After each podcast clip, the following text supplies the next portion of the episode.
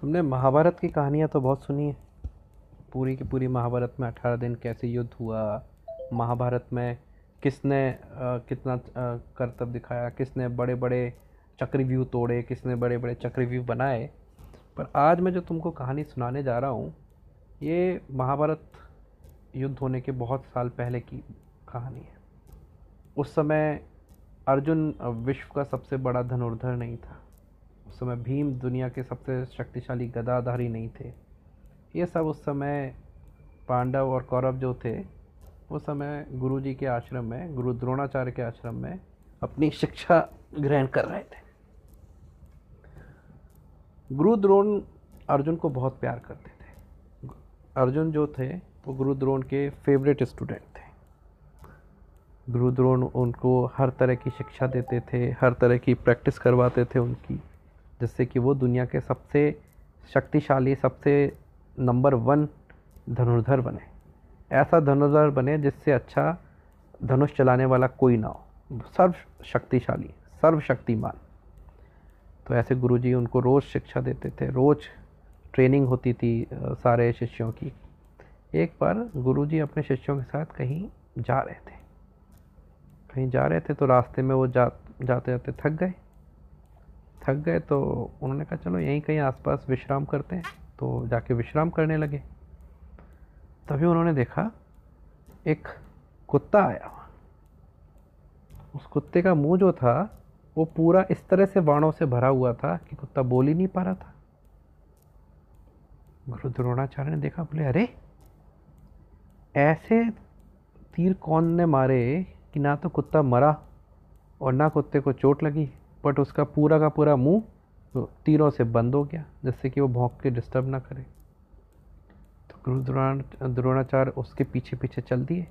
देखें कुत्ता कहाँ से आया। तो वो अकेले अकेले गए गए गए गए गए, देखा। तो वहाँ पर एकलव्य खड़ा था। एक बच्चा था जिसका नाम एकलव्य था। वो धनुष बाण की प्रैक्टिस कर रहा था। धनुष बाण की प्रैक्टिस कर तो उन्होंने देखा वो बड़े गजब तरीके से तीर चला रहा था।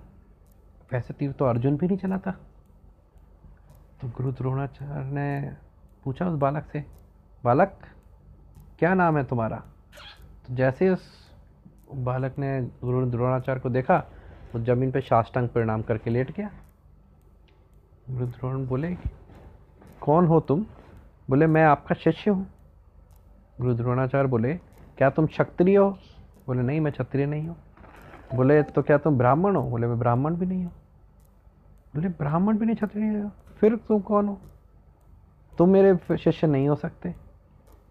तो वो अपनी कुटिया के अंदर लेके गया गुरु द्रोणाचार्य को। वहाँ देखा तो उसने गुरु द्रोण की एक मूर्ति बना रखी थी।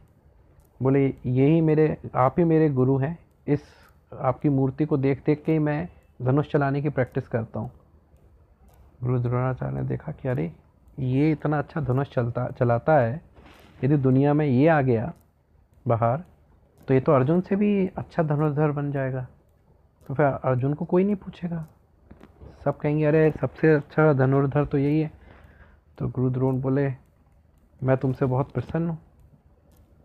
तो क्या तुम मुझको गुरु दक्षिणा दोगे?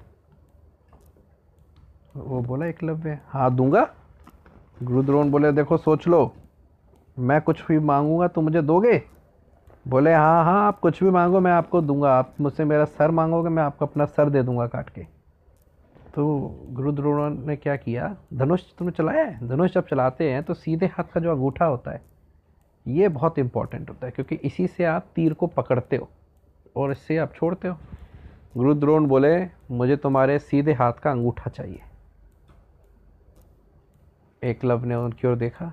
सीधे हाथ का अंगूठा मांग रहे हैं, इसका मतलब वो धनुष तीर चला ही नहीं पाएगा। एकलव ने गुरुजी को प्रणाम किया, उसने अपनी कमर से चाकू निकाला, खच करके अपना अंगूठा काट दिया और गुरुजी के हाथ में रख दिया। गुरु द्रोण उसकी गुरु दक्षिणा से बहुत खुश हो गए, उसको बहुत आशीर्वाद दिया और उसके बाद गुरु द्रोण वहाँ से चले गए। उसके बाद एकलव्य का क्या हुआ? ये सब बातें किसी को कभी पता नहीं चल पाई। बट इतना तय है कि एकलव्य उस समय अर्जुन से भी ज़्यादा बड़ा धनुर्धर था। और गुरु द्रोण ने अपना शिष्य के प्रति प्रेम दिखाने के लिए एक दूसरे शिष्य के साथ सही नहीं किया या सही किया। ये मैं और तुम डिस्कस नहीं करेंगे। बट गुरु दक्षिणा जो क्लब ने दी वैसी गुरु दक्षिणा और किसी ने नहीं।